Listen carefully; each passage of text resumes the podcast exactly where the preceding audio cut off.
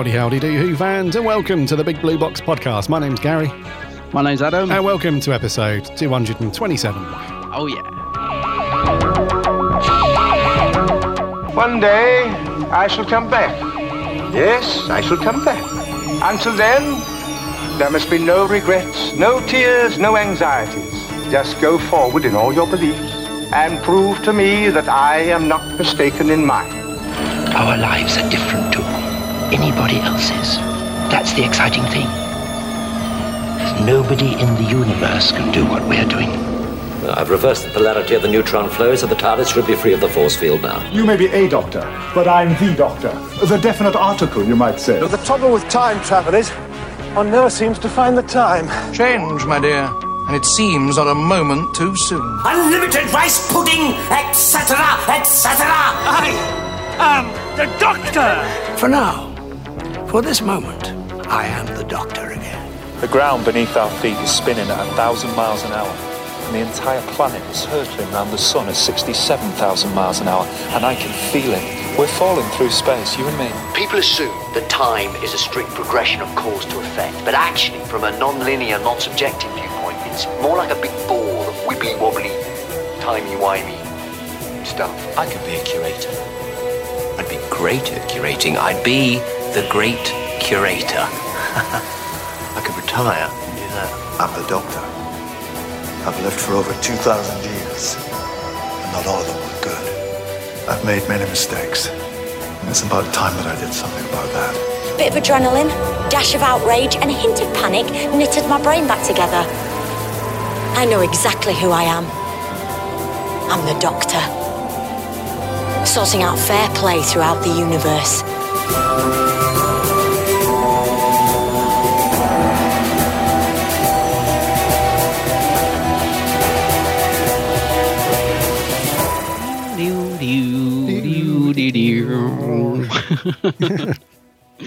Howdy, do who fans. Hope you're well. You've all had a cracking week and that you've all managed to do something, Something Who related. related in these quiet times. yes. Very quiet. Isn't it? Barren. It is barren. Really quiet. So, uh, welcome aboard the TARDIS. Welcome to episode 227. Uh, new listeners, we've had a, a few of them who have mes- men- messaged us recently, waving. Hello, hello, hello. Hello there. Long time listeners, hello, hello. All Good to have you back, as always. All right. How you doing?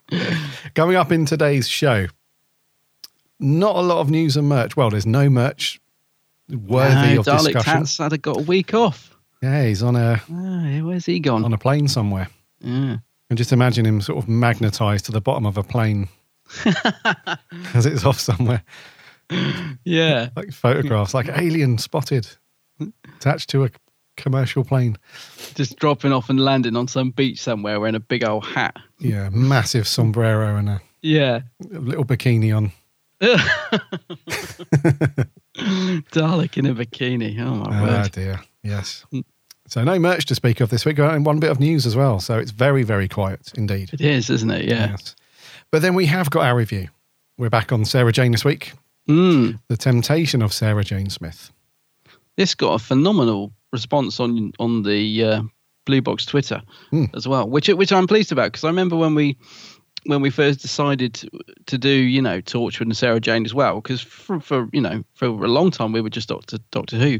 Um, we were, weren't sure where we were like, oh, you know, but will people only listen to the Doctor Who ones? Do they want us to do Sarah Jane Torchwood? So I'm really pleased that um, listeners are on board and, and loving these episodes as much. It's really, you know, it's really cool. It is. Yeah. Indeed. Um, yes, and then we have, well, yeah, that's going to be it.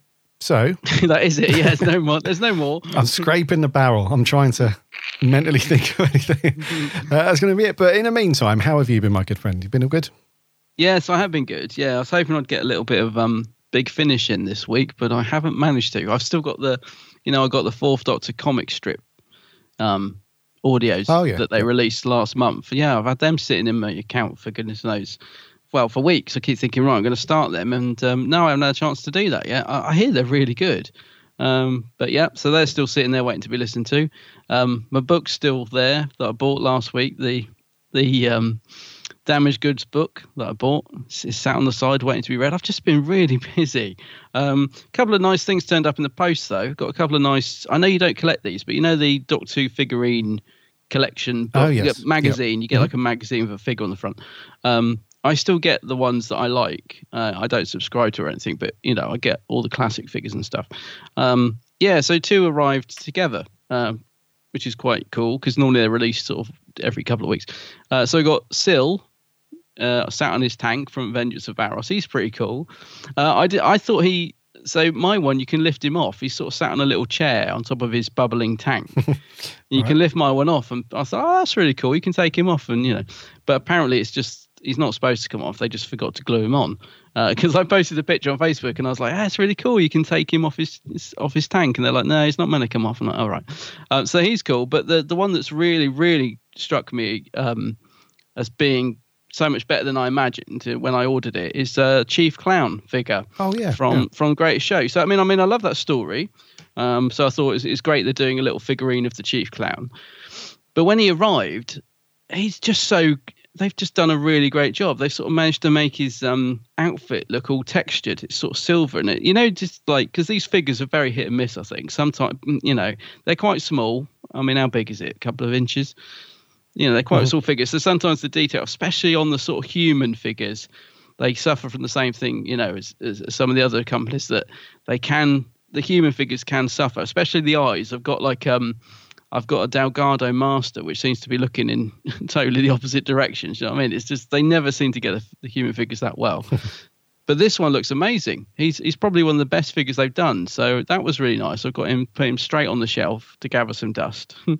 um, so yeah, a couple of nice little figures arrived, but that's been pretty much it really. I've I've rearranged my Doctor Who shelf, put all my little figurines in order because I've got quite a few of them now.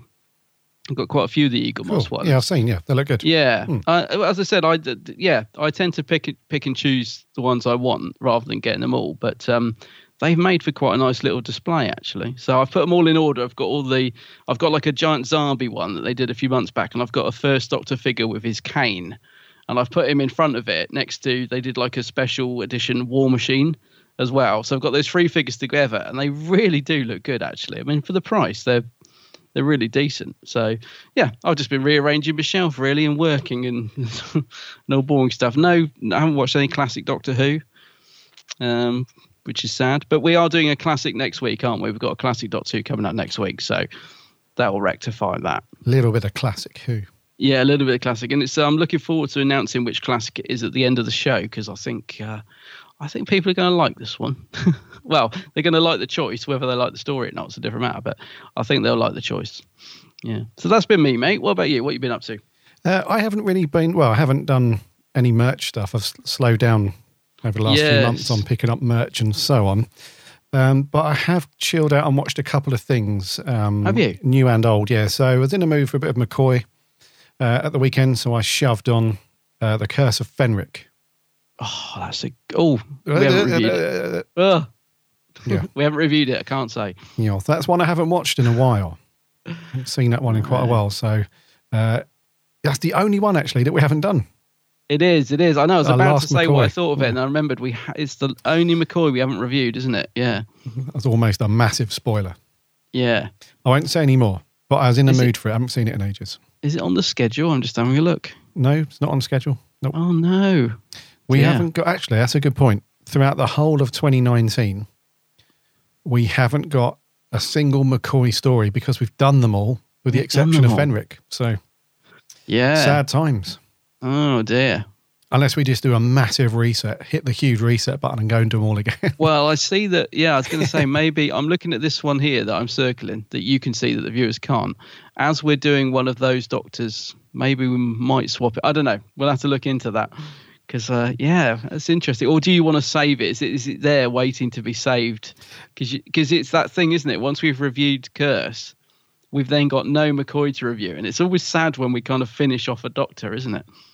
it is really, yeah. And it's, Yeah. there is a little nugget of that. Yeah, there's a little bit of, um, Sort of saving it. yeah, I don't want to do it just because that means in a in the similar vein to um uh, where are we uh, to the Eccleston era, which we- That's it. You know that that's also a sad. You know, I'm not going to do any more Eccleston stories, are we? So I'm just saving it. It's just sitting there lonely, but yeah, it's going to stay there for a bit longer.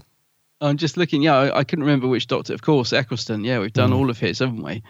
Yeah, and um, Colin's. Well, we, we don't. Collins a, a conundrum, isn't he? Colin is a conundrum because we don't know what to do because we've done all of his, I think, apart from the Trial of the Time Lord series, which although they're kind of standalone stories, they're kind of not. so we're not quite sure how we're going to do Trial of Time Lord. I think you did come up with an idea, and I've forgotten what it was now. But anyway, we'll at some point we'll get round to that. Yes, we did have some thoughts on it, but it's very difficult to do. I think. I remember you came up with a really good way of doing it, and I've completely forgotten what it was. Anyway, Yeah, yeah, yeah, We'll put we'll put our heads together on that again, but that's going to be a yeah. Not sure on that one. Yeah. But we've done all of Colin's apart from that, haven't we? Mm-hmm. Yes. Yeah, yes. We've got, and then I'm trying to balance it out as well because we've got quite a few of of Tom's era left to do. Yeah. Well, Tom's Uh, ear is so big, isn't it? We've yeah. Yeah, we've got the kind of inconsistent mess of the Troughton era with lots of missing stories or kind of Mm. audio only stories and all that lot to get through, um, which we are getting through. Um, so yeah, it's uh, and then yeah, there's just there's lots of challenges in how we do this effectively without either boring the hell out of you guys or um, or just longing it out. So yeah, I don't want to be talking about the same story for weeks and weeks on end. So. Hmm. I don't know. But anyway, yeah. So I watched Fenric. That was cool. Yeah. Uh, and then, as we are on a bit of a Matt Smith uh, vibe after closing time, I went back and watched The Eleventh Hour. Oh, really? Ah, right. Yes. Yeah. Just watched that for a while. because it's an absolute belter of a story. It does stand up well, doesn't it? And, and we have reviewed it, so we can talk about it. Uh, no, I do. It does stand up well. I think. Um, I haven't watched it for a while, but I know when I last watched it, it's uh, We it's haven't good reviewed one. it. We haven't reviewed it. What? We haven't reviewed it, but we have done a commentary, which is as good as. Oh no! So, but in the oh, commentary, that's we, that cat out the bag. Yeah, well, in the commentary, we did say that how good it was and how great Yeah. things were and all that stuff. So, you know, if listeners have listened to that before, they would Yeah. know the vibe. But yes, we do need to review it properly. Yeah. We ought to do some more commentaries. Actually, um, if any listeners out there have got a anything they'd like us to do a commentary on, it ha- it's better if it's. Uh, I think the new series lends itself better to the commentaries, like a forty-five minute episode. Um, really. Uh, so it's just a sort of easy commentary to do. But uh, yeah, we haven't done a commentary for a while, have we? Not, well, in ages. ages In ages, yeah. Forgotten which ones we did, but yeah, that was one of them. Yeah. Uh, yeah, they are really good fun, actually. It's just finding the time, I suppose, to Yes, it is. Yeah. do it. Yeah. But that's what So if I've you- been up Sorry, go. go. No, I was going to say, if anyone has got any suggestions, send them in, and uh, by 2025, we've probably got around to doing it. Um, but they are good fun, though. If, if there's any stories that you guys particularly want us to do, the last one we did was we've only done three. Uh, first one was 11th hour, then we did Rose, then we did School Reunion. oh, that's right. Yeah. Yeah. So, Yeah. I mean, if there are any stories that you guys are that really want us to do commentary for, let us know, and we'll try and try and get it in. So, And don't go okay. suggesting the, the war games. not that it's not a good story because it is, but um, yeah, we, one one parters are best. One not ten parters. yes. Yeah. or at the most the the the cheeky little two parters from Classic Who. They're okay, Mm. but yeah, yeah, one, yeah, two at the most. Yeah. Yeah. Uh, but no, that's all I've done, mate. Just chilled out and watched a bit of Who. Not done anything else, really. Mm. Uh, so, uh, based on that, shall we land the TARDIS? And do a Yes. news? Do a bit of news.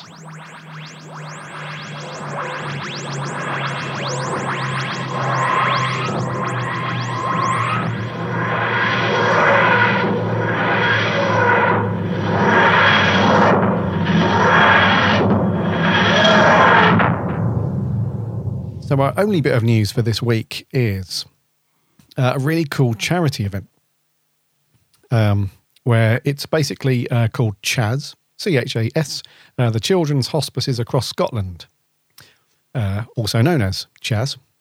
Uh, I've launched a campaign uh, asking uh, everyone uh, to get your geek on, quote unquote, uh, for Geeky T shirt weekend, which sounds very cool. Uh, so this is on. This is like the follow up to a really cool event that happened in Edinburgh, uh, Capital Sci-Fi Convention, uh, which is a completely non-profit charity um, uh, uh, event uh, up in Scotland. And as an offshoot of that, they want to sort of raise even more money by doing this Get Your Geek On sort of appeal, if you like. So coming up in May, so the 3rd of May on the Friday and Saturday, the 4th of May, they want everybody to get their science fiction, uh, fantasy, whatever, whatever you want to call it, uh, all that genre stuff. Um, uh, into basically showing your love for all that stuff by wearing your favorite geek inspired t-shirt and um, they're doing a, uh, telephone line um, and a website where you can donate some more cash to the um, the charity um, but I think they just want to get it like this whole social. They want to get everybody wearing their geek t-shirts, talking about it on social media and so on, and getting the phone number and the website out there, um, so people can raise more money for this charity. Um, so all you need to do um, is, as the name suggests, get your geeky t-shirt on on either of those two days, and then um, they're asking for two pounds. So I'm assuming if you want to date, donate more than that, you're more than welcome to do so. But they're asking for two pounds, which you can do by calling this telephone number, which I'll put in our show notes.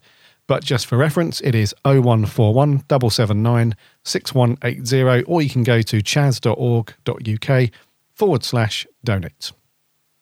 And this all goes to schools and workplaces and community groups um, uh, to help them, you know. Do, and there's a really nice uh, photo of um, uh, some of the pictures that, have, that came out of that event. A really nice one is Peter Capaldi uh, giving a, a, young fan in a wheelchair a big old hug and a, mm. his lovely big smile, which looks really good. He's um, an amazing ambassador, Capaldi, isn't he? I mean, I assume this is the event. It must be the one that he did at, um, just recently, where he was so he was charging thirty pound for an autograph, ten pounds for kids, which I haven't seen anybody do for years, which is just amazing. And it was all went to charity, didn't take a mm-hmm. penny. Mm-hmm. And I saw um I saw loads of photos and video clips of him on that day, just meeting fans. He was playing guitar at one point, just looked like he was having a blast. And the thing with Capaldi is, and we've spoke about this before, is he genuinely seems to be doing it for the right reasons. He's such a, an amazing ambassador. I mean, he's not there for the money. He's not there because they've offered him great big sums. He's there to raise money. Didn't take a penny, and and also the thing of charging kids ten pounds. I mean, come on, you know, I wish more people would do that because when we go to like LFCC and stuff, and I see the prices, and I think of kids that might want to meet, you know, uh, David Tennant or Matt Smith, and you sort of think, but eighty-five pound an autograph, you sort of think, oh, you know. So it, I just think Peter Capaldi is incredible, and um, I'm so glad that he's sort of brought this charity to to the forefront, if you like, because I, I hadn't heard of any of this before. Um, so yeah, it's a really good thing. And also, I love I love my geeky t-shirts. Mm-hmm. I don't know about you. Oh, I yeah. love to. I've got plenty of geeky t-shirts. So yeah, it's a re- yeah. Yeah, it's a really good, really good charity. Yeah, it is indeed. And uh, Mr. Capaldi has gone on to say that um, he's seen firsthand what fan communities are capable of when they get together, and the CHAS cause is one I know they will want to get behind. Get your geeky t-shirt on to help uh, the families this wonderful charity cares for. So CHAS, just to confirm, um, is a, a, charity based up in Scotland, and they provide help for um, uh, services in hospice for babe hospices for babies, children, and just generally young people with life shortening conditions. Mm-hmm. So it helps those guys um, do all that stuff. So uh, just to confirm, it is on. Uh, Friday, the 3rd of May, and Saturday, the 4th of May, both those days. Uh, get your geeky t shirt on, uh, put it on Instagram, Twitter, all that stuff, and bung a couple of quid over. It's a good cause. Sounds good. Yes. Uh, and that's going to wrap for news and yeah. match. We are very, very quiet on that stuff at the minute. So uh, I reckon we'll just crack on with the review. What we got, mate? Uh, I think so. So, yeah, uh, Sarah Jane Adventures this week. And this one is called The Temptation of Sarah Jane. Soon, I will be battle once more with Sarah Jane Smith. She will return here, the one time and place that she cannot resist. And this time, the triumph shall be mine. We saw the trickster in the future, but he hasn't manifested himself yet. That's about to happen here in 1951. We're in an alternative timeline. Our world never existed. The trickster walked through the Abbot's Gateway and sucked the life out of the world. Too late! I'm growing stronger!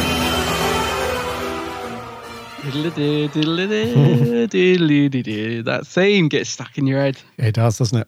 Yeah. Right, The Temptation of Sarah Jane Smith first went out on the 17th of November, and then the second part uh, a week later on the 24th of November 2008. Oh.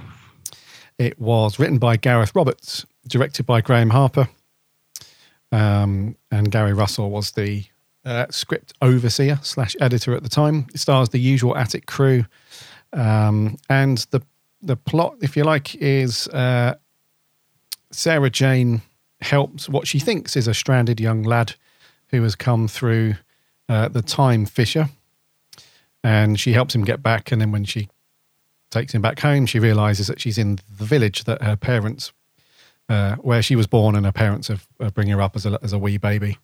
Uh, what's it called? Uh, Foxgrove. Foxgrove. A little yeah. village, yes. And uh, as the name of the episode suggests, uh, Sarah Jane is so keen and tries to hide it very well that she wants to go back through the time fissure to see her mum and dad in real life because the story that's relayed to her was that her mum and dad abandoned her as a, as a little baby. But so she wants to go back and see them and find out why they abandoned her and all the rest of it. Uh, but it's an elaborate trap. It's all been set up by the trickster, uh, who knows that Sarah Jane would, would be tempted to go back. So he lures her back uh, with the intention of um, uh, her kind of unbeknownst, unbeknownst to her, sabotaging her own future and the future of the earth, basically. Um, and as a result of that, the trickster can, you know, absorb all the power and and all that stuff. And uh, yeah, so it's down really to um to Luke to try and keep a cool head on her and try and keep her level headed, which she doesn't listen to at times, um, which I'll come on to in our review. And uh, and then the other guys, so Rani and, and Clyde, they're on the case as well, trying to deal with um uh, the Grask. The Grask, yeah. And it all culminates with, you know, some very sad but, you know, uh, needed decisions on on behalf of Sarah Jane's real parents and everything gets back put back to normal and and on we go. Uh, so often viewed as one of the best stories from series two. What do you think, buddy, on this one? Mm. So yeah, I mean, I think regular listeners will know that um, up until this point, we've both been really enjoying the Sarah Jane adventures. Um, but this one, I think, might possibly be my favourite so far. Um, I absolutely loved it from start to finish. I really, really did. Um, I was in bits actually at the end. It really, really got me emotionally, um, even though I could see exactly where it was going to go and stuff. But no, I thought this was fantastic, production wise, performance wise, story wise. Um, I just thought it was excellent. As I said, probably my favourite that story so far, and I've loved a lot of the stories so far as well. So, yeah, it's a really good one. This I can see why people rate it so highly. If I had one minor, minor criticism, it's that I suppose the ending slightly reminded me t- a bit too much of Father's Day, in that they realise that they, you know, to change the sort of um to change things back to normal, that they've got to get in the car and die and all that sort of stuff. It's, it did remind me a little bit of uh, Okay. when um Rose's dad, what's he called? Not Clive. Rose's dad. Um, Oh, him. oh no, yeah, him. Uh, Rose's dad when he gets um Tyler. What's he called? Something Tyler. Anyway, when he gets realizes he has to die, it kind of slightly reminded me a little bit too much of that. Pete Tyler. Um, Pete. Tyler, good old Pete.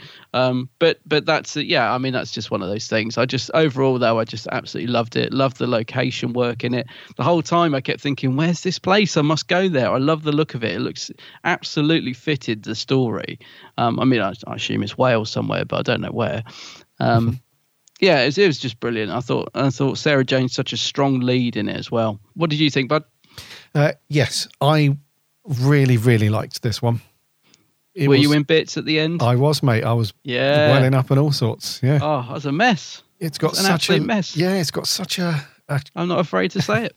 No, I'm no, no, not at all, mate. It's um, yeah, it's got a really, really good, a really nice story. You can see what's going to happen, especially as you get into sort of part of the way through episode two. You can see what's coming. You know, it's going to be heartbreaking, and uh, but no, just overall, uh, uh, Lis Sladen just has a, an amazing performance in this one. She's she's really good. She she really knows how to pull the the heartstrings. She's got a really I don't know. Every time she gets sad or cries, it's everyone else wants to cry, and Mm. you know she's and uh, the supporting cast are really good, um, and just the overall story and script. It's just a it, it's kind of a, a nice suspenseful story as well. There's stuff. It's not all. It's not a soppy. Um, if that makes sense, it's not. It's not all soppy and emotional throughout. There's a bit of suspense to it as well. There's you know Mm. with the trickster uh, and all that stuff and the Grask and uh, back through the time fissure towards like the their normal timeline where it all um, you know when Sarah Jane messes with the car, so Yeah. parents can't drive off. It sort of erupts through time. So when uh, for Clyde and Rani, it's all you know the world changes and and all that stuff. And there's a bit of a countdown going on to to save the day. And but no, it it does pack an emotional wallop. It is a very Mm. strong story, and it's just great television as well. We've said this before about Sarah Jane. It's it, some of it. It's you wouldn't believe it's a it's a kids show that went out on CBBC. It's just got a load of maturity packed in there, and it's got some you know, not this story in particular, but some of the other stories we've done have got some quite dark themes in there. It goes a little Mm. bit dark in some places. So yeah, it's just really really good television overall. Really Uh, liked well, it. when when I was watching this, I, I couldn't help but uh, I, I don't mean to be, you know, I don't want to go down the series eleven route, but I couldn't help but think this is how I kind of want Doctor Who to feel now. Um, but it doesn't. It, it's got fun, it's got action, it's got heart, it's got soul, it's got a strong female lead. And I just kept thinking, this is kind of, it is a bit like the sort of David Tennant glory years of, of Doctor Who, if you like Yeah. but it it's kind of like you know when when we were talking when Jodie was first announced and stuff, I was kind of hoping we'd be going back to this more family Mhm. storytelling. That's it's very accessible, it's very fun, it's got an emotional pack. Um, it just has everything really. It ticks all the boxes, and I just think they get so much right. Uh, and the other thing I kept thinking as well watching this is, I can't believe this has been sat on my shelf upstairs for so long unwatched. Do you know what I mean? I've I bought the Sarah Jane DVDs years ago, with you know thinking, yeah, I'll I'll watch them because it's to do with Doctor Who, Mm. you know. But they just sat there for years, and then we were saying I'd watch the odd one or two, and then we were saying, well, we, we're going to start reviewing them on the podcast, and and I sort of sat there thinking, God, what has taken me so long to find this brilliant series? Like it's just been sat there, just waiting for me to discover it. And I think, you know, I kind of feel probably maybe a little bit like you with Doctor Who. I kind of feel like I wish I was there at the time. I wish I was there back in 2008 when people were going mad about this and watching it for the first time.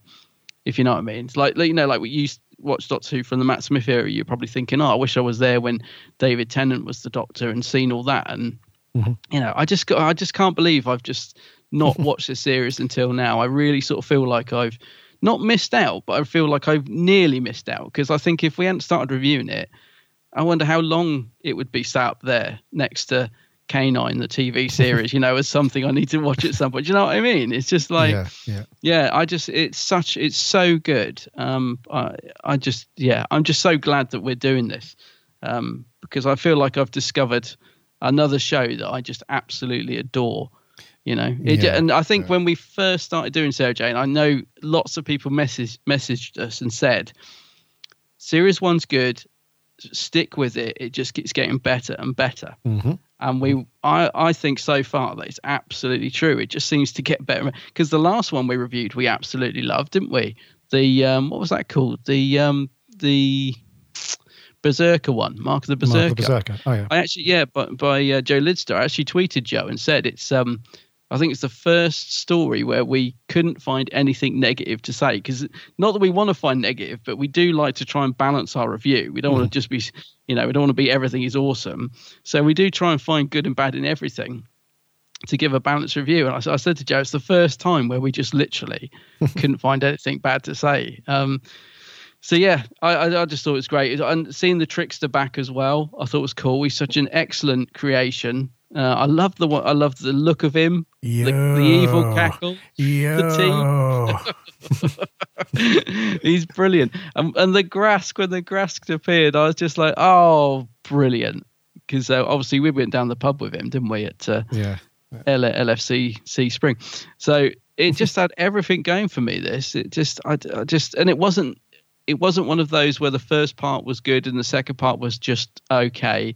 Both parts just held my attention all the way through, Mhm. uh, just all the way through. Yeah, That's a Yeah, good point, so- actually. Yeah, there, there wasn't any point where I reached for my phone and not at all wanted to um to jump on on anything. It- yeah, it just I think because although it's in a, in a way because it is kind of predictable in a way, that doesn't really affect your um your sort of attention span as you're watching it. You you know that something bad's going to happen towards the end for everything to become good. You you kind of know that It's- the seeds Yeah. the seeds sort of planted early because you have that conversation with Luke and Sarah Jane about you know he's constantly reminding her you know you always taught us that you can't change things in the past because it has an effect and all that stuff and she's so wrapped up in the you know the, the whole emotional aspect of seeing her parents and all that thing she's not thinking straight and it's Luke really that's the voice of reason he's uh he's constantly reminding her and all that stuff. And uh, so even though you know that something's coming, it, it still doesn't, because with some Who stories, you can see it a mile off what's going to happen. And so because of that, you kind of switch off a little bit in the middle part. It dips down, Yeah. but then it sort of ramps up at the end when you know something's going to, like the reveal or whatever's going to happen. But with this one, it just doesn't detract at all. It's just really cool. Like it, it, it goes along at a decent pace. It doesn't there's a couple of nice scenes where people are talking to each other hmm. where there's no action going on but that, that still doesn't it doesn't slow down at all it still still goes along at a reasonable pace Yeah, I, I know what you mean about the story as well because it is one of those stories where it kind of can only go one way. So you're right. It, it in a t- in a sense it is a, a bit predictable because I was thinking at the start, well, obviously at some point they're going to have to get in the car, aren't they? That's that. I don't see, you know, I can't see any other way around this. So yeah, it is a little bit predictable. So you're kind of waiting for that moment. yeah Um, but no, it didn't. That didn't ruin my enjoyment at all, any more than it did when I knew that Pete Tyler would have to, you know, jump in front of that car and stuff. It's it's it's it's got to happen. Um, but uh, no, it, it, it didn't it, it didn't detract from it at all. I thought it was a really good story. I think I think because of the emotional attachment to Sarah Jane as well, I think that probably helps. I think if it's sort of been I think this sort of story it's sort of been done a little bit before. So if it wasn't Sarah Jane at the heart of it, that may have made it a little less engaging. And I think it's quite a brave move as well to do a backstory of such an iconic character because you're kind of making that canon, aren't you? That's Mhm. law, and you know, so we now know about her parents and that she was left in a pram and all that. And I think that's quite a brave move because I don't know about you, but I'm not always that keen when you get such an iconic character when they start delving. Sometimes I like a bit of mystery. I, you know, a bit like the Seventh Doctor. I sometimes like it when they don't give too much away. So the fact that we do learn so much about Sarah Jane's past, I'm thinking, okay, not you know, not sure I I like this, but I do. I think it, it, it totally worked. Do you know what I mean? But if you'd have said to me before, oh, we're going to learn about her parents and all that, I'm thinking, oh, I don't know, because, you know, we know a lot about Sarah Jane. Do we need to know about that? And, but I think it worked really, really well, to be honest. I, yeah, I, I didn't, sort- it didn't sort of ruin anything. I'm not sort of going to think, oh, you know, it's not like Cyberbrig where, oh no, Cyberbrig's canon, isn't he? Whether you like it or not. But I hate it because it messes with, you know, because it's Cyberbrig. You know I mean? This, this, Cyberbrig. this didn't change anything to do with Sarah Jane character, is what I'm trying to say. Yeah, don't mention Cyberbrig. Um, talking of Brig, I will actually, as as we have mentioned Brig, I will just say at this point, very difficult for me not to press play on the next episode when I saw him in the next time trailer. oh for the unit stuff yeah Yeah, Yeah. So so there was so obviously at the end of you know this story we get a next time trailer and the brig pops up in it and I was like, I really really wanted to watch the next one. I didn't. I held back because I just thought that's going to be an absolute treat. 'Cause it's the series finale, I think, isn't it? Must be the last one in series two. The next story, I think. Um I assume it is. I assume we're getting to the end of series two. enemy of the bane isn't it next Yeah. one. Uh, i Yeah. think Uh, yeah, you could be right there, mate. I think that's the end of series two. Yeah, it is. Yeah. I think so. Yeah, I remember thinking on the DVD it was the last disk Mm-hmm. So that's an absolute treat waiting to come. I, I can't wait for Mm-hmm. that story just to see the Brig and Sarah Jane together again. Anyway, back to this story. Um, yeah, I, as I said, look, you could say it's a bit predictable, but I think there's enough story and the script is great. I mean, Gareth Roberts. It's interesting because I didn't know he'd written this, and we did a Gareth Roberts story last week, um, closing time, and um, we said what a cracking, sparkling script it was. Maybe not the best story. I think in this one, he's got a really good story, and the script is brilliant. You know, there's some really funny moments in it. There's some really emotional moments in it. Um, I mean, the funny moments like when she's introducing themselves as Victoria and David Beckham and stuff like that. And you know, I was really, I was really laughing, and just it just it's made me feel so good. Mm-hmm. By the time I finished the story, that's what I mean by I wish Doctor Who was like this now because it just has that glow to it that I come away saying, "Oh, that was brilliant!" Like you know, I'm wiping tears away from my face because it's you know affected me, and it was just such a good feeling when I stopped watching this. I was like, "That was brilliant." Yeah. Two, what a cracking two-parter. I know exactly what you mean as well about kind of wanting Doctor Who to have this feel about it. You know, Yeah. it's that uh, you and I were talk. We've we've spoken about this at length, haven't we? We were talking earlier today that um, Reese in you know in the last year or so, it's kind of felt a little bit like Doctor Who has been hijacked Mm. by uh, sort of political and um, uh, other kind of uh, what's the word? Yeah, it, it, it feels like the show has been used as a vehicle for other things rather A than vehicle, yeah. its own entertainment. You know, and it kind of feels a bit heavy at the moment with kind of socialist uh, themes and uh, almost sort of political uh, direction and Mm. stuff. But it's sort of, I don't know, it just feels heavy. The last, especially you know, since Jodie was announced, because it was all light and well, I know there was a, a lot of um, fan uh, ups and downs and stuff when Jodie was announced, but you know, in terms of looking forward to new Doctor Who and all that stuff, it was all exciting and everything. But as the series eleven went on, it just, I don't know, the whole, it just felt the whole fandom of Doctor Who just feels really weighted and heavy in other other areas that don't necessarily have anything to do with the the storyline and the entertainment from the show. So um, this though, I know exactly what you mean. It just feels like you're sucked into another world for an hour or so, and Yeah. it, it- and it, you're just purely entertained, and there's no. For I mean, want of a better, want of a better phrase, it reminds me of simpler times. Simpler it's times, just, yeah, It's just yeah. a nice story, but with plenty of emotional impact, and it's not trying to, yeah, it's not trying to do anything. You know, it's not like you said, it's not a vehicle for any agenda or anything like that. It's just a, yeah, and I kind of, but as I said, but at the heart of it is Sarah Jane, a really strong female character. So when I say I wish Doctor Who was like this now, before people groan and oh, and, what I mean by that is she, you know, it, it- this is how it could be. Mhm. You know, she could, you know, she's absolutely in control of the story, and yet she's, you know, I, I, just, wow, yeah, I, I don't want to go too much down the series 11 route, but it just, the whole time I was watching this, it just reminded me of all the good stuff that we had in the Tennant era with a strong female lead. And I was kind of thinking, you know, that's how I would love Doctor Who to be these Mhm. days. Just, just escape, like I said, escapism. you know? Exactly. Yeah. And and, know- and and when she's like walking through the thing holding the kid's hand you just feel safe with sarah jane you just even though she's reckless and you know that she's gonna you know disable the car and change history even you can see that she can't resist it but it's just at the end of the day you know she'll sort it Mhm. you know Yeah. she's almost like the mother figure if you like Yeah. you know she takes control and i just i just just love it um when just one thing i was going to say about the predictability though because we said you know in terms of the ending a bit predictability one thing i didn't see coming was that evil little brat turning evil the, Oh, you know, yeah. the, the mini the mini adrian mole Yeah, yeah. that comes through the so you know she takes him back through the portal Mhm. and um and obviously he's like you know thank you thank you, thank you. and then as soon as she's gone he's like did i do well and he turns turns all evil i didn't see that coming i don't know if you did no, not at all. No. i loved it i was like oh the little bleep i thought that was brilliant a little Adrian Mole.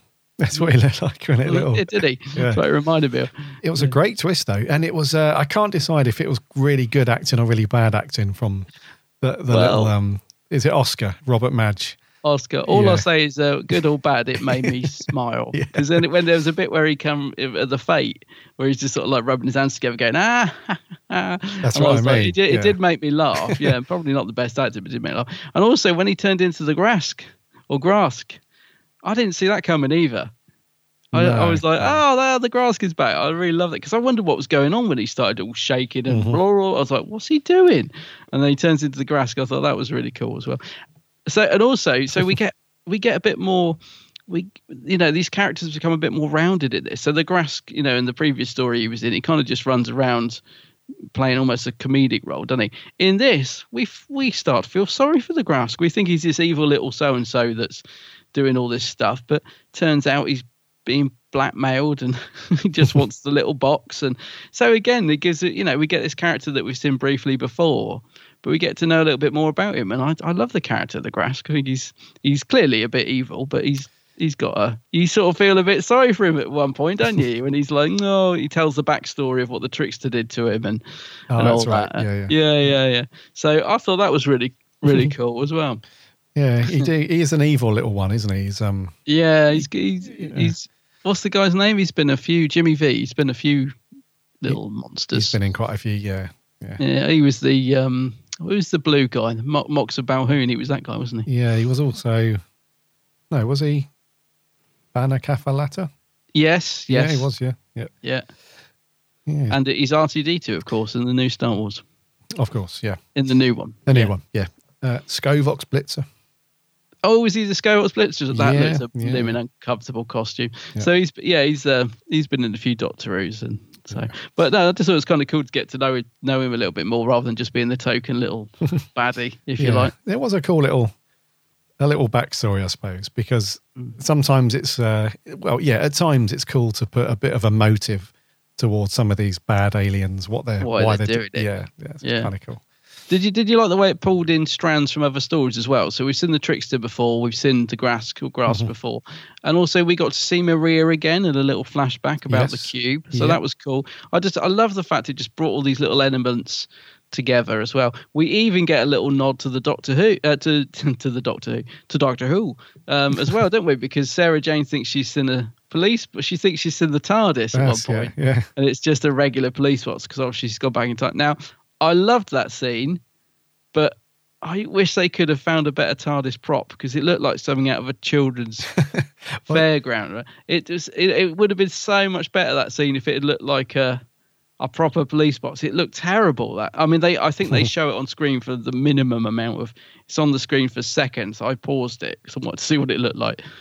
It looked terrible, didn't it? That TARDIS it prop. It- look it's just great, such a shame. They must have had a better one in storage somewhere that they could have, even if it was an old, um, you know, Eccleston one that they just sort of bashed up a little bit, or even if they'd made it look a bit dirty, but it, it looks so plasticky and brand new, and it's a shame really because it's a really lovely scene when she thinks she spotted the TARDIS. And Yeah, then it turns out it's got a policeman in it and it's just a police box. Yeah, because I was unsure. Because I, I know that the Doctor appears in a couple of Sarah Jane stories. Yeah. And then when she says that, because and it all kind of slots in nicely. She's like, "There's only one man in the universe that would know how to solve it." She Yeah. turns the corner, and then they also use the music as well. The the I Doctor's thought I theme. heard it. Yeah. Yes. And yeah. you think, "Oh my God, is the Doctor's there?" But then as soon as I saw the TARDIS, I was like, "That's not. That's not going to be any. That's not going to be the Doctor at all." Because the, like you said, it just looks really. I don't know. You can just tell that it's not the Doctor's TARDIS. It's It, it's something a about yeah, it's a really yeah, it's, it's it's not a very good prop. It's like a light bluey color as well. It's not a the darker it just blue. it looks like it belongs on a fairground ride. Sadly, it's a Yeah. shame because I'm sure they must have TARDIS props they could have used, which would have looked. Yeah, I mean, imagine if they'd used the because the Doctor experience would have been there. Then would it? I don't know. No, maybe not. Uh, when was Oh, this? oh, 2008. Was it? Eight. I was just thinking. Imagine if she had turned the corner and you saw like McCoy's battered old TARDIS. You know the one that they put in the experience. They paint, you know, made it look fantastic, didn't they? Mm, yeah. But imagine if you saw that. So it, would, it wouldn't look like the Doctor's. It wouldn't look like the Tennant box, but it would look like a proper police box. I mean, that would have been a, a fantastic scene. But I don't know. Perhaps they just couldn't do it. That's obviously the only way they could do it at the time. And Hmm. it's not a big deal. I just. I just love the scene so much. I was just a little disappointed in the prop itself. You know, if I mean, maybe they, if only they'd found the Who shop, they could have used that one that she's got in the, in, you know, the uh, the invasion. Wonder how much you Anyway. would charge for that. Oh yeah.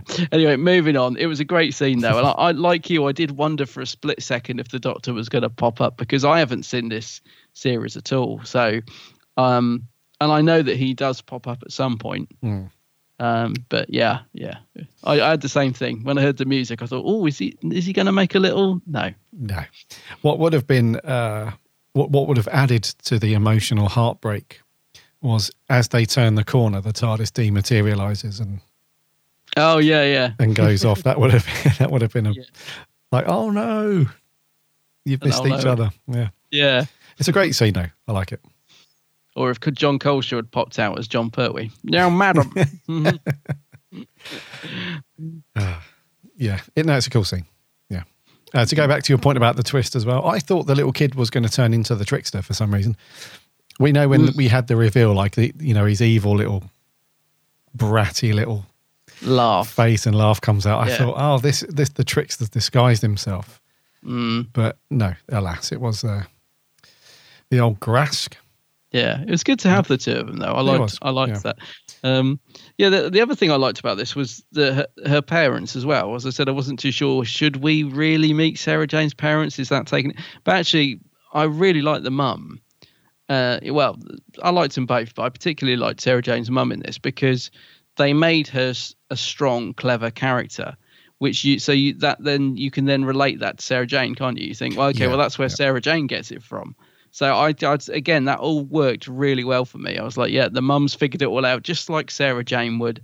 So you can tell it's a mum, uh, and the, you know the dad was fine as well, but clearly the mum was you know was the one sussing it all out Yeah, really. yeah. So that again, in terms of storyline, I think worked really really well.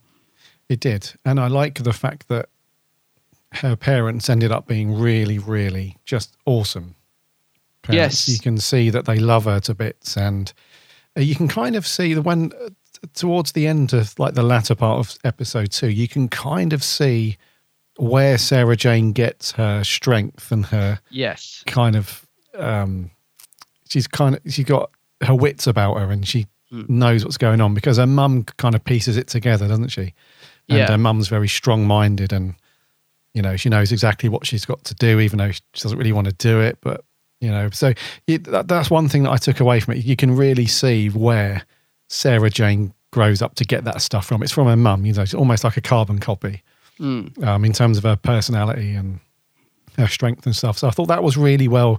Again, uh, t- to tribute to Gareth Roberts, really not tribute, but you know, a, a testament to his writing skills. That Mm. you know you could link those two characters together, even though they're not on screen for very long. You can absolutely see that um, that, that, that, that that Sarah Jane gets all that stuff from her mum, and also her dad's got a bit of gumption about him as well. He's yeah, a he's strong, got a bit of kick to him, innit? Yeah. strong-minded character and stuff, and Well, I suppose what Yeah. he's done is he sat down and he thought, well, what would Sarah Jane's parents be like? And I guess that's what he's come up with, and it, it absolutely works. I Yeah, think. yeah. You know, uh, and it's nice. I, I'm glad she gets the payoff. I'm glad she, because again, this is another thing that if it hadn't been written very well, wouldn't have worked for me. It's her meeting her parents and all that sort of stuff. But it did work for me. I, I think it's nice that she actually got to find out why she was left, and you know, she got to see how how cool her parents were, if you like you know, rather than just being this mystery. So again, that could have been that could have gone two ways really, because you it's quite nice to have that mystery of what her parents are like, and it gets answered in this. Mhm. But I, I thought it worked really, really well. Yeah, because I, I loved it when she actually got to say to them, you know, you're you're amazing, and I'm glad I've met you, and all that stuff. I thought that was just really, really done well. Yeah, Yeah. that whole end bit was just so. That's the bit the same as you, mate. That just had me blubbering Oh, like a I was, I was gone. I was gone. up all over the shop. yeah. Yeah, it's um, and uh, what was cool as well was it wasn't um, it, it wasn't written in a way that the story was all about that. Mm. You know, it that it was just a really nice way to say. It, it was just a, a, nice little isolated pocket bit of story where Sarah Jane's never going to see her mum and dad again. You know, it's not something that's going to be a recurring theme throughout the Sarah Jane adventures. It's just a nice, Yeah. really nice little story pocket, if you like, that's, you know, a one time thing. Um, and it doesn't hold back. That's what I liked about it because, 'cause, you know, it's kind of hard to explain, but we said a few times that it is a, a children's show. You know, it did go out in the afternoon on CBBC. So, Mm. and we've mentioned that it has some dark themes here and there and so on. But I can't imagine young, young kids, you know, sort of kind of six or seven years old, who would sit there and really, well, realize just how, I don't know, like the emotional impact that that has. Mm. I can see kids being like, you know, a bit teary about it and stuff, you know, um, but I can't see like young kids really understanding how important that scene is. But yet it does it anyway. So it doesn't hold back. You know, Sarah Jane's crying all over the place, and her parents are crying, and it's just it really is a. it just yeah, it, they didn't hold it back for the sake of the kiddies watching it. You know, we don't want to upset the kids or anything. They just go for it. Yeah, it It- does feel like very much a family show, doesn't it? Yes. It, uh, it- it's it's definitely got that. In terms of what I mean by that is, I I think it's what you're saying is it it gets the balance absolutely perfect between being able to appeal to young kids and adults. You know, like me and you. So I can imagine you as well, same as me on the sofa balling, and you can imagine the kids loving the trickster, and it's got every it's got something for everyone, isn't it? Yeah. I think. Yeah.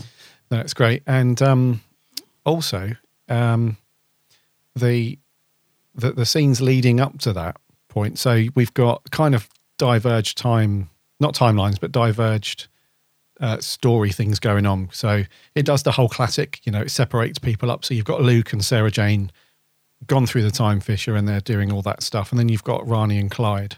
Yeah. Um, that's very Doctor Who-ish to do that, isn't it? It's normally the Doctor gets separated from the companions and they go off and do their thing, and then they meet at the end of the story. Do you think that formula works well here? I thought it worked really well for this. I, I did as well. I think because of all the stuff with the Graske as well, uh, and also you get the bit where um, Maria sees it. No, not Maria. Sorry, um, Rani, Rani. sees her mum, don't you, and all that stuff. So that brings in another storyline as well. Which is so yeah, it did really work for me. I love the effect actually when they just before the world starts to disintegrate and go to go to pot. There's that bit where they're hiding behind the bins and the Graske following him, and you assume he's just going to run past, and then all of a sudden the bins and everything start start shooting out the way, and you're like, "What's going on?" I thought that was great.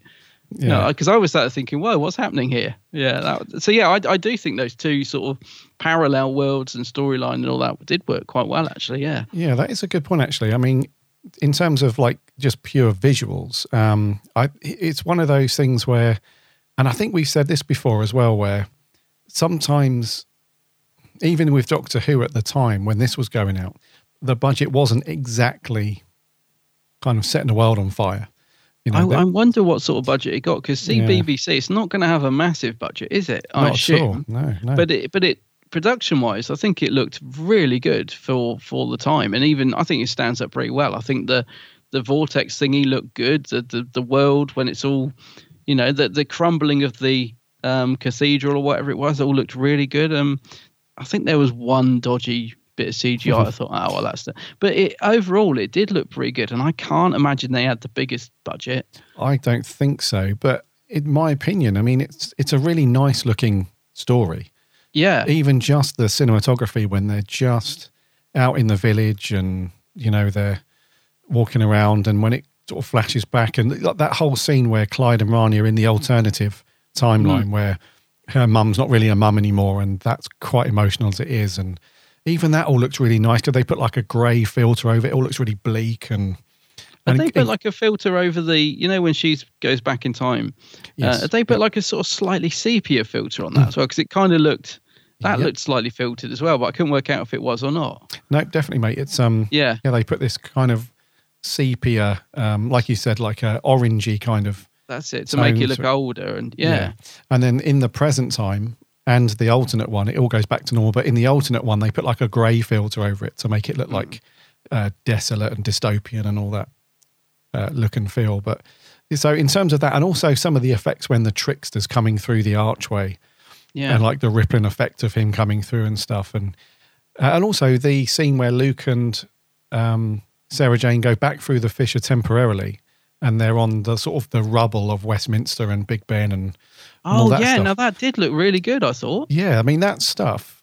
Um, I'm assuming is not cheap to do, No, but it I wouldn't have been, no. Yeah, to me though, it looked um, it looked pretty good. Pretty good. I'm glad you mentioned that because I I thought yeah for the you know yeah these days they probably could do it better but I, I thought that looked stood up really well and I I was quite impressed by that to be honest with you when you saw Big Ben and all smashed to bits I thought wow that's that's pretty good for a CBBC yeah, yeah, yeah. show I, I really did think that I think I ought to give a little shout out to Graeme Harper's great direction as well because um I hadn't clocked it was him when the, the first episode started. I didn't see his name come up. So I did think about halfway through, yeah, direction's really good at this as well. It's one of the notes I made. And then part two started. So I made a point of making sure I saw who the director was. Mm-hmm. And then, yeah, Graeme Harper's name popped up. And I was like, oh, well, that says it all. Because, I mean, he, he is a great director, isn't he? You know, I Very, think, yeah. you know, so that was, I'm really glad that he was involved in this because I think he does a great job bringing it to life. And all the shots of the, the village and stuff they were in, I thought looked great actually. Mm-hmm. Yeah. So It's, yeah, um, very good job by Graeme Harper. Yeah, I mean Graeme Harper, crikey, like how it very diverse and long range, but Mm. you know, somebody who directed the Caves of Androzani right through to the Waters of Mars. I mean, come on, that's like that's some of the best. Doctor I was going to say he's right got there. a good yeah he's got a good CV as uh, as Yeah, Graeme Harper. Utopia, Yeah. Utopia, yeah. yeah, Turn Left, one. Stolen Earth, Journey's End, all that stuff. It's, he's a very, very and this one is really good because there are some scenes where there's no action going on and there's no need for big camera sweeps and all that dynamic editing and all that stuff, but he still makes it in you know engaging. It still makes want you, you want to continue watching. You just it, absolutely. This is one story actually where you have to watch this back to back. Yeah. Oh yeah. Yeah. Definitely. You know, if I, I can imagine that if you were watching this live back in 2008, it would have killed you Waiting for the next one. waiting for the next one. Yeah. so Yeah, this is um sometimes it's okay if you want to leave it a day or two and watch the next one. We do that quite frequently, don't we? With Classic. Who, we watch two parts and then if it's a four parter, we'll do two and then a day later we'll do the other two, whatever. But this one, Yeah. no chance. You've got you've got to watch these back to back. Oh, I was the same. I was as soon as it ended, I was straight on to part two. Yeah, no, there was none of oh, I might watch the other one after lunch or or anything like that. I was straight into it. You, I just noticed you mentioned turn left there, and I did see something on Wikipedia about the trickster being something to do with Donna in Turn Left, which I've never picked up on. And Turn Left is a story I really like. So uh, next time I watch that, I'm gonna keep an eagle eye out for that. I don't think we see him or anything. I think maybe the Doctor mentions him. It says here something about the Doctor via Donna Noble in the episode. I don't know what that means, but so the tricksters, I think, gets a mention in Turn Left, is what I think it's saying. But um, I've certainly never picked up on that before. But yeah, I'll be looking out for that next time. Yeah, that's got something to do with something. yeah, something to do with something. um, but yeah, that's definitely. Uh, I've seen him. I've seen the name mentioned before with Turn Left, but yeah, Right. I, I don't know exactly what. It's, it's only very. It's a tiny little a little mention. mention or reference. Yeah, but um, yeah. Hmm. Let's talk about the. Let's talk. Let's whiz through some characters actually. So we've Yeah. got Rani's mum and dad. They make small appearance in it. She um, you see um, you see her play the alternate Gita in the alternate timeline. Yeah. So she has no idea who Rani is. It's all very different and stuff, but she's quite good at um, sort of separating herself from her usual role in that. I thought because she's Yeah, normally she- a really loving mum, isn't she? She's all over her. So But when she comes in at the end, she's back to being all bubbly again. I do find her a little over the top, actually. I think whereas whereas all the rest of the cast seem to be taking it quite seriously, I do find that she's playing it as if she's in a kid's show. I do, but she's she's okay in the alternative universe bit. Yes, You know, Yep. she's playing it str- more straight then. But yeah, I do find her when she comes in at the end, and she, I think it's because she speaks so fast and everything, and it's all a bit, hello, it's all a bit bubbly for me. I'm like, oh, tone down the performance a little bit. Um, but it's again, I kind of like her in the same way, a bit, a bit in the same way as Oscar the Kid. It may not be the best acting that I've seen on screen, but it kind of works in its own way. Yeah, it does. I mean, she and also she seems a little bit sort of morning campers to me. She's got Yeah. that. Um, all right, She's just all a right, bit all bubbly. right, all right, all right, all right. Yeah, she's very. Um, Yeah. I know what you mean. Yeah, yeah, but she's okay. And then her dad makes a very small appearance at the end. He's, hmm you know, nothing really to say. About Not much guys. from him, no, not doing any press ups this week. Uh, the little lad then, Oscar Robert Madge. He's um, well, he's all right. He's Has all right. Gone on to do anything? I just well, he's done a he, he's done a load of theatre work after this, Ah. but nothing, to, no, no other, no, nothing to speak of really. He's waiting for Um, that second series of Adrian Mole. Um, but I just, I, like I said earlier, I don't know if it's good or bad acting. Where the way he says, "What is it?" He says, "Um, now it's time to collect my prize" or something. oh yeah, yeah. the way he says it, it's a, it's very um sort of Butlins. Act evil. yeah, it's, um, he's not too bad. He's uh, he does the part, I suppose. Yeah, Uh, spoken about the Graske, Jimmy Vee, uh, the trickster. Then Paul Marc Davis. really good. He's a very creepy character. Yeah, The I voice love as look well. of it. Yeah. The voice, the, the evil cackle. Because sometimes it, when you know, if you're asked to do an evil cackle on, you know, on cue, can be a bit over the top. But no, I think he's great. A great character, actually. Does he do the voice as well? Does he do the voice of I the? I don't know. Don't know. I assuming I mean I assume he does. Um but yeah, it's um yeah, just that voice. Yeah. Yeah, yeah, I will have just the way he really um I don't know, he's just got that classic monster voice about him. Yeah, Just really I assume it's his voice. Yeah, no, no, it does. It works brilliantly. Yeah. absolutely brilliant. Just Yeah. having a look. Yeah, it doesn't say. I, I I assume it is them. Yeah. Yeah, And the Trickster's a real a really good character because we don't know a lot about him. Or it could be a woman, I don't know. But we don't know a lot about it, do we? It's, No, and also so- when he gets when when the trickster gets defeated at the end, and he's grabbing the church again. I suppose it's down to the great direction. It's it's really well done in it. The way he kind of holds onto the bars and sort of disappears from the feet upwards and stuff, almost into the sky. I thought mm-hmm. just I just really thought that was a really nice shot. That and a great rather than him just sort of screaming and exploding or you know. I just thought yeah yeah he's really sort of gone. I, I assume we don't see him again. I don't know. I, I'd be happy if he did pop up again though. I wouldn't mind seeing the trickster come back for a, a third time, but I don't know if we do. Has he done any big finish, you know? Mm, not that I know of. Maybe. That would be a good one for Big Finish because that voice would just scare the, The crap voice. out of you. Yeah. Yeah. Um, yeah, I don't know. It's a good character though. Yeah, I was just having a look on Wikipedia, but it doesn't tell me. Don't know. Uh, okay, and what about our attic? Is there anyone else? Um, oh, so of course, the parents, Sarah Jane's parents. I know we've mentioned them briefly, but very good performances, I thought. I, I thought particularly Rosanna Lavelle, Lavelli Yeah. as Barbara Smith, the mum. I thought she gave a great performance. Um, again, really taking it seriously and and just she totally got the character and everything. And she, I thought she gave a great great performance. Eddie Smith, um, played by Christopher Pizzey.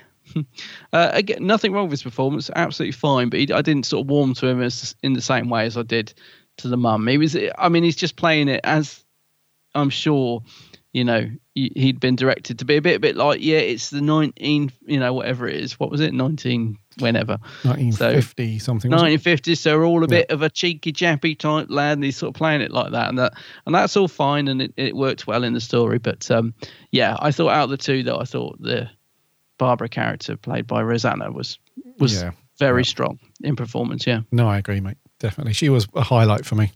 yeah, Yeah, yeah. I really good. really warmed to her, really liked her. Mm. Uh, okay, and let's have a look. A really, really small cameo from yeah, Yasmin Page. Don't need to talk about That that. little flashback, yeah. Yep. Um, okay, Mr. Smith still gets his fanfare.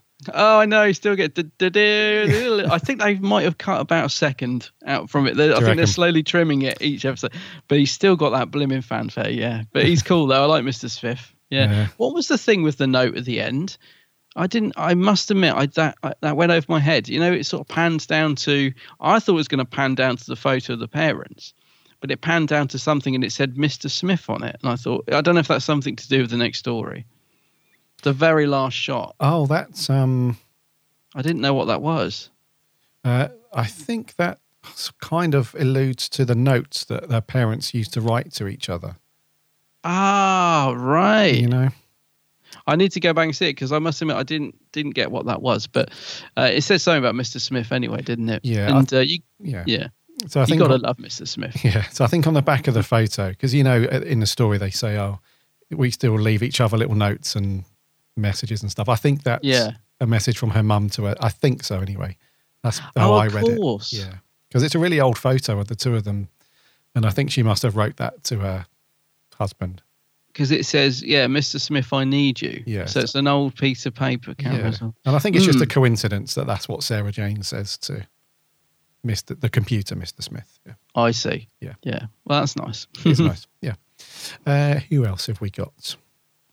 Um, okay, okay. Yeah, we have um, like the Attic crew then. So Clyde and Rani, they spend a lot of time together in this one. He gets a little peck on the cheek, He does. doesn't he? Yeah. Um, I, th- I think those two worked really well together, actually. It was, like you said, they kind of get separated, so they have their own little adventure in, in many ways. Um, but yeah, they're good together, those two. I think um, Rani is, is, is quite a strong character, and so's Clyde. So I think, you know, I'm not saying they struggled for screen time because they didn't, but do you know what I mean? They're almost like you've got two very strong personalities there. Um, but I thought they both were really good and um, got some good one-liners from Clyde again. he's good at delivering the humour, I think. Because there's a bit where he's got to say, "Oh, what was the bit that made me laugh?" Is he trying to come up with? Um, yeah, he's trying to get the portal open, and he's like going, "Open sesame." oh, something that, and then he goes, "I know, Jumanji." and uh, just uh, he's really good at scenes like that, uh, Daniel Anthony. But but um, yeah, two strong characters, and good performances from both. I thought. Yes, and I I also thought that there was a a, a scene that kind of handled the um, the the early fifties racism as well. oh yeah, when she walks in, yeah. Rani legs it in, and she's like, "Yep, ethnic person in the fifties, aren't you?" She- That's it. it- It's comical enough to uh, address it. Not that it needed addressing, but it was kind of light-hearted enough to to to recognise that that was probably a thing back then. But it's Yeah. not in your face like, oh my god, let's talk about Sarah Jane and racism for the next twenty years on Twitter. You know, it's not that kind of Yeah. all that stuff. So it was, you know, a nice little touch, and also An yeah, like acknowledgement. Yeah. yeah and also Clyde. Um, he's such a yeah, like when he's teasing Luke as well at the beginning. He's like Lukey boy, and he's some Star Wars references as well. And Yeah. he's a very cool character. Yeah. Yeah. I like both of them. Yeah. Uh, Luke Smith in this one then.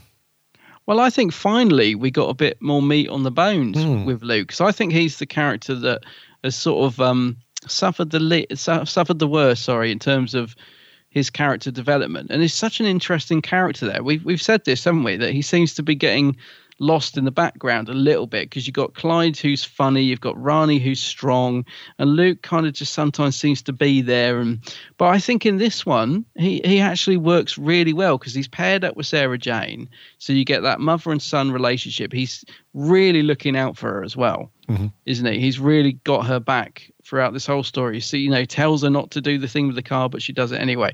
You know, he tells her not to go through the portal, but she does it anyway. So I think actually, finally, we got to see some good stuff um, for Tommy Knight, Luke Smith. I think he, the writing was good for him. I love the scene. Absolutely love the scene when the woman's like, uh, "Guess how many gobstoppers are in the thing? You might win it." And he, of course, he gets it straight away, and he he says, "Well, you got to, you know, work out the dimensions and and all that." And I thought, yeah, because that's who his character Mhm. is. So Yeah. again, more development, reminding us of the fact that he's just a little bit different. So yeah, I actually thought this was a good good story for Luke at last. Yeah. I did. Yeah. He Yeah. um Yeah, and that scene is really is actually quite funny It is funny. at yeah. the beginning, yeah, because the woman's Oh, face is almost disbelief. Yeah. She's like, what? Yeah. Um because she obviously knows the answer. Oh, Sarah's mum, Sarah Jane's mum, yeah. Um Yeah. she knows the answer and it's and the way he explains it as well, just off the cuff, like everyone else should have been able like to work normal. it out. Yeah. yeah. So we got those little moments, little little character moments, but also the development of him and Sarah Jane as well was really nice. So we get there. uh, another emotional bit at the end where he's like, you know, I'm really fortunate I've got you as my mum, and Oh yes. it's all really Yeah. nice. So the two of them together are developing throughout as the show progresses. But Luke certainly, I agree with you, a little bit more meat on the bones, a little bit more authority as he's trying Mm. to get Sarah Jane to realise what she's doing and and all that stuff. So yeah, I I agree. A, a, a better story for him as a character. Definitely. Yeah. Yeah. Yeah. Uh, and then um, Elizabeth Sladen then just knocked it completely, knocked it out of the park with this one. So she's superb. I mean, it's a lovely. It is a lovely backstory for Sarah Jane, isn't it? And as I said, I think that could have gone two ways. I think sometimes it's dangerous to do backstories for iconic characters. You know what I mean? Yeah, but yeah. I think it's a really good backstory for her, and she's absolutely takes the script and and goes with it. Um, Mhm. I just yeah, I just can't say anything other than how much I just think she's, how brilliant she is. You know, So, absolutely brilliant. She's she. You just want to be with her, don't you? yeah. You just want to be with her. When she goes to that portal, you want to go with her. Mhm. It's um there's something about Liz Sladen and the performance is just uh timeless, I think. Yeah. No, Yeah. it's definitely amazing. And the thing that I liked particularly about her performance in this one was she managed to, throughout the entire story, she she really managed to um, have the the script and what they they were trying to accomplish as a story in her head because Yeah, yeah. um, we said in the last episode that there was that scene. What was the Sarah Jane Light one? It was the Berserker one, wasn't it? Yeah. So at the end, you know, she turns up when they're down at the dock. She turns up and she's got so much confidence about her. Mm. You know that she's like, right, you know, let's sort this out. And then she like entrusts Clyde to, you know, to to do it. And and that's we don't see that as much in this one. She's so much more vulnerable Mm. and emotionally kind of swept up with the whole idea of seeing her parents. And she she keeps hold of that. There there isn't any point where she slips back into journalist modern day. I'm going to solve this, Sarah Jane. She's really vulnerable and emotional, and and she keeps that going through pretty much the. It's only at the very beginning and at the very end, those last sort of minute or so, where she's kind of back to her normal self. But throughout Mm. the most part, she's really, really. It's almost like she's read the script a hundred times, and she knows exactly the tone and Yeah, the everything tone, that they yeah. want to accomplish with the story. So, Yeah. I mean, that, that's you- amazing. Yeah. Yeah, no, I, she absolutely gets it. I, I I know what you mean, and I just was thinking about this, the scene at the beginning as well. When what I love about her is when I say you'd feel safe with Sarah Jane. So the bit at the start where the the things opened up and the kids come through it and they take him back, and she's like, "Go on, just step back through. You'll be back to your normal place." And the kid's scared and stuff. And the, at that point, we don't. They're saying the portal could be dangerous, so they mustn't go near it. But the kid needs to go through it mm-hmm. she's like, "Go on, just just slip back in. You'll be fine." And the kid's scared, so she just takes her and says, "Come on, come with me." Without a second thought, she knows it could be dangerous for her, but she's like, "Come on." She mm-hmm. takes his hand and takes it back in. You just think, there she is, just like taking risks, but she doesn't care because she's got to sort it out, you know. And uh, that's what I love. uh, When I say she's a strong lead, that's what I mean. She's mm-hmm. just there's, you know, she'll she'll just take control and do what needs to be done. And then, like you said, we see the vulnerable side of her parents. And then at the end, when she realizes she's got to fix the car, she just does it, doesn't she? It's a really tough decision for Sarah Jane because she's basically sending her parents to their death. Yeah, exactly. And, yeah. and I Yeah. think doesn't Luke even say, you know, you know, you won't be able to do it, and she's like, and she does it, doesn't she? Because she Straight knows away, she's got to. yeah, She's so strong as a character, the way she's written, and Mm-hmm. Sarah and Liz Sladen gets that totally. She does, and, and yeah. she performs it to to perfection. Yeah, Mm-hmm. yeah. No, can't say any more about No, she's just Sladen, really. yeah. She's just brilliant. brilliant. And this one especially, it's just she Well, really brings the emotional for her. chops. Yeah. Yeah, yeah. Anything else you want to mention, dude? Mm, Mm, no, that's I was, I was just laughing because I'm looking at my notes, and the only other note I got was I like the line "fate worse than death." I just thought that was a really cool little line from Fate worse than death. It's a fate worse than death. Yeah. Yeah, um, as in a fate, fate, Yes, not fate. yeah. Yeah. I just thought it was a lovely play on words. Uh, no, I think I'm I'm done, mate. I just thought it was I just thought it was fantastic. okay. Scores then. Scores and adores. Scores on the Uh, dot. me to go first, I believe. Yes, yes, you first. Yes. Uh, I am going to give this a nine out of ten. Nine out of ten. Yeah. Okie dokie. Um, I am also giving it a nine out of ten. Another nine. Yes, yeah. Nines all Um, round. I'm only really, I mean, it, it's near perfection. Mm-hmm. It's absolutely brilliant. Um, it- only really knocking off maybe for the police box, but you know, that's a production thing. Um, there's very little to criticize. Oh yeah, and the only other thing was that it did slightly remind me of Father's Day in terms of Ah, right, the end, the ending having to be a reset. That's the only other reason I'm not giving it a ten. But really strong nine. Loved it.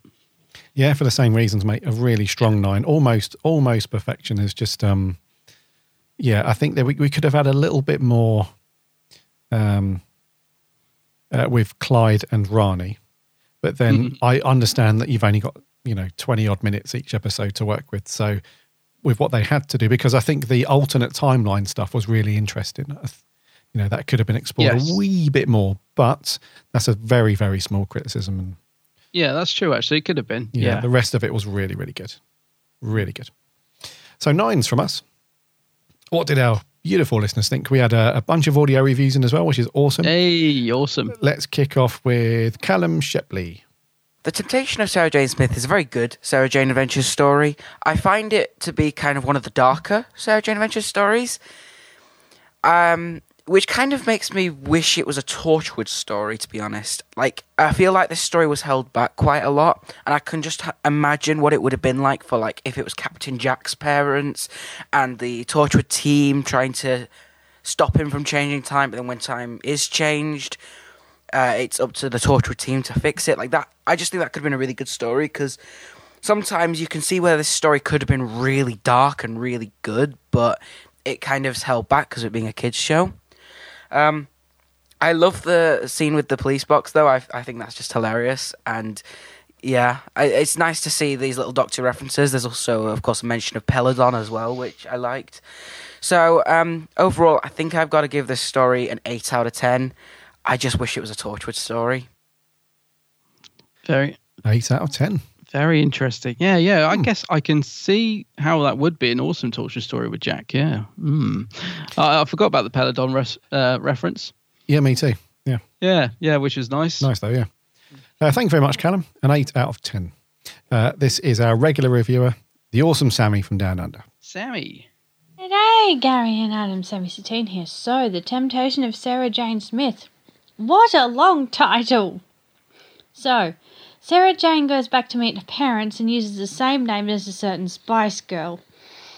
The actors playing Sarah Jane's parents are okay. I also think the village is quite nice. The trickster is a real highlight of this, and he's an excellent villain.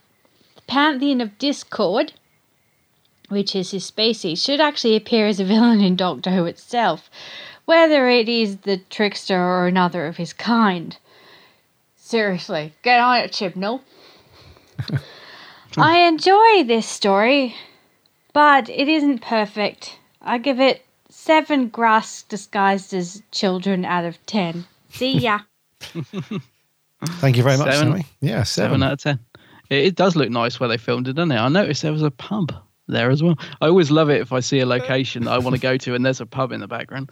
For To a- try and find find yeah, it. For a split second, I thought it was the location of the Daemons. Just for a split second. Mm, it's really it's got similar. that vibe, isn't it? Yeah. The Daemons and a bit like Android Invasion as well. yeah, Yeah. with the monument in the thing with the Mm. cross on it and the little yeah.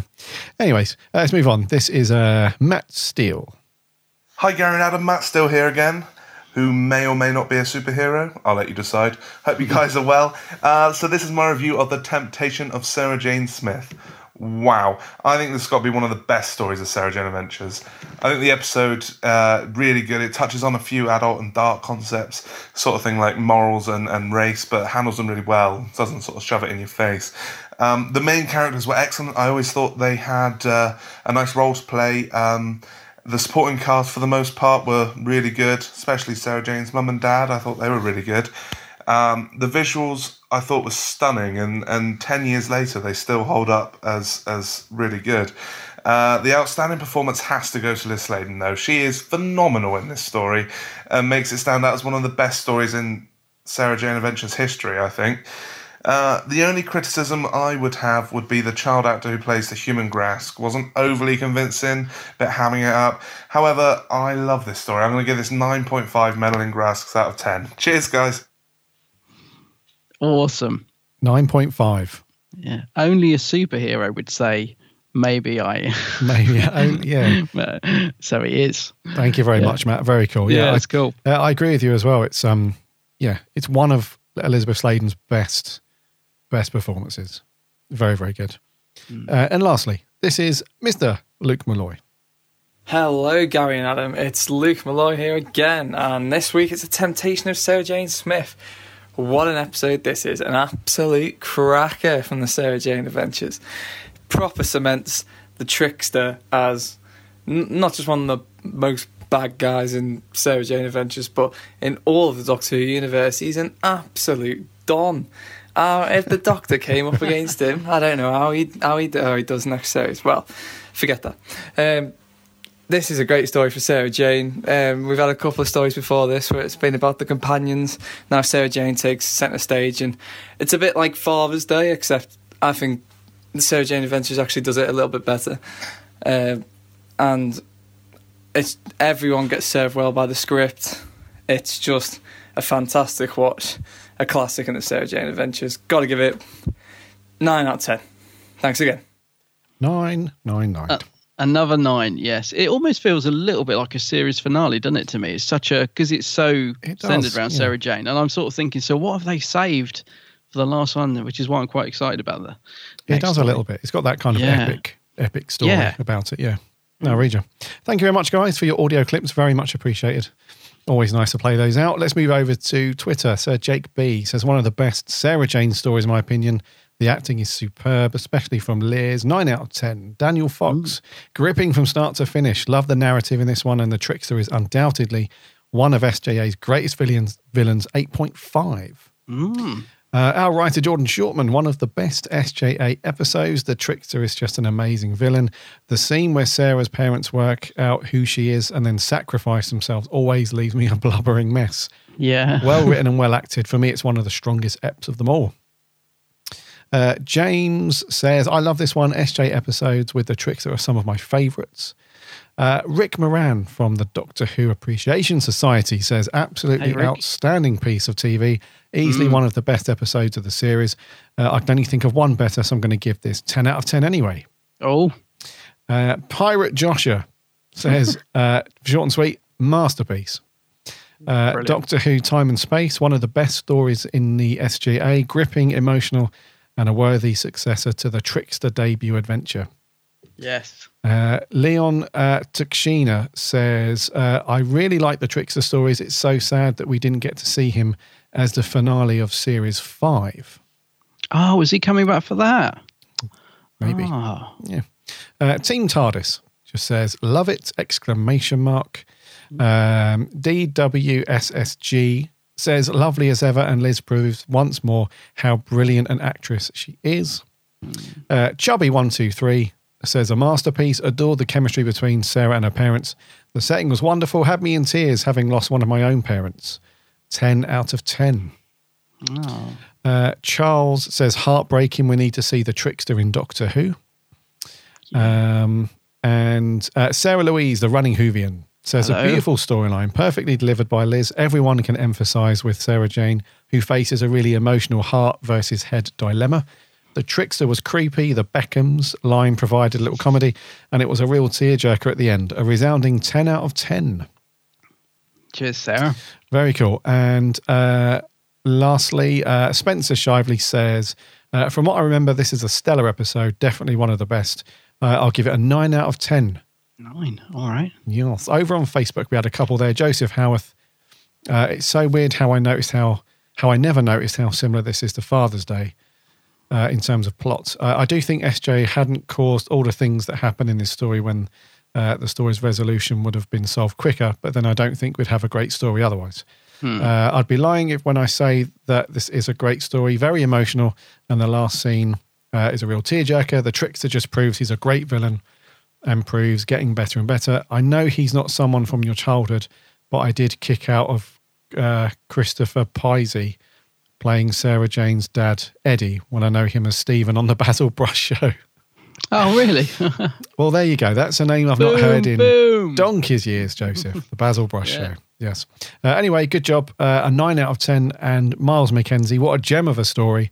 Great backstory for Sarah Jane, an amazing plot executed perfectly. Uh, it really tugs at the heartstrings with Sarah Jane needing to fix the car at the end. A great return for the trickster. Uh, they managed to make him a memorable and favourable villain from the series. And I'd love to see him in Doctor Who someday. Although now I feel that chance is gone. That chance is gone after RTD's departure. Uh, but great acting from everyone. Great story. One of my favourites. Another nine out of 10. Nine. Excellent. Really high scores for this one. Mm. Unsurprisingly. Unsurprisingly. It's a great story. Yes, it is. Next week, it's classic Doctor Who. What have we got next week, buddy? So next week, yes, uh, recently released the Macra Terror. Next week, we're going to review The lobsters the lobster. Yeah, crabs, or the crabs? Yeah, sorry, the crabs. lobster. Well, I don't know what they are. the Macra. claw things. Yeah. So Macra Terror next week. That, that should be interesting. We haven't done a because it's all all animation. This one, isn't it? It's It not a is. mix of um, bits and bobs. All animation. All animation, yeah. So those of you that have picked this up recently, give that a watch or another watch, because as usual, we'll be asking for your thoughts, etc., etc. And I think we'll do there, buddy, for two two seven. Alrighty.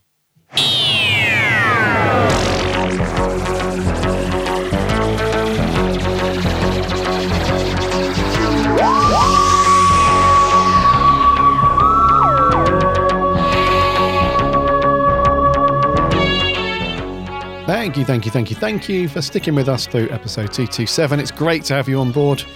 Even in these quiet times where there's not much going on, it's great to talk through what there is and also our reviews, the Sarah Jane Adventures this week. The Temptation of Sarah Jane Smith, a belter of an episode. Those of you that have not seen any Sarah Jane yet, Adam and I very much encourage you to uh, to go and pick them up. They're really, really good. Very, very good. Really fun. Yes. Uh, next week for 228, we're reviewing the Macra Terror, the Troughton story, the animated, newly released story. So get that watched if you've picked that up. That'd be a good one to talk through. We've not done an animated one yet. So that'd be good. Did we do? Might have done Shada. I was, I was I was thinking we hadn't done one. Did we do Shada? No, we haven't done Shada. No. We haven't done Shada. In the meantime, though, head over to our website, bigblueboxpodcast.co.uk. You can listen to all of our episodes on there. The whole lot is there, right back to episode one. Uh, there are also big buttons there to link off to the various podcast networks, the big one being iTunes. If you're an iTunes listener, if you could spare a minute for a review and a rating, that would be amazing because it helps us out lots. There's also social media buttons there. Give us a like and a follow. We chat plenty of Doctor Who. And check out my co host channel over on YouTube, The Geeks Handbag. Yes, the Geeks Handbag. Just do a search for The Geeks Handbag. Loads of really cool videos and some videos coming up every week throughout Mm. April, Yeah. which is awesome. And Adam's also on all the social networks under the same name. Just give him a like and a follow. Come and chat with us. Chat lots of Doctor Who during the week. Until next week, for 228, my name's Gary. My name's Adam. And remember, Eh.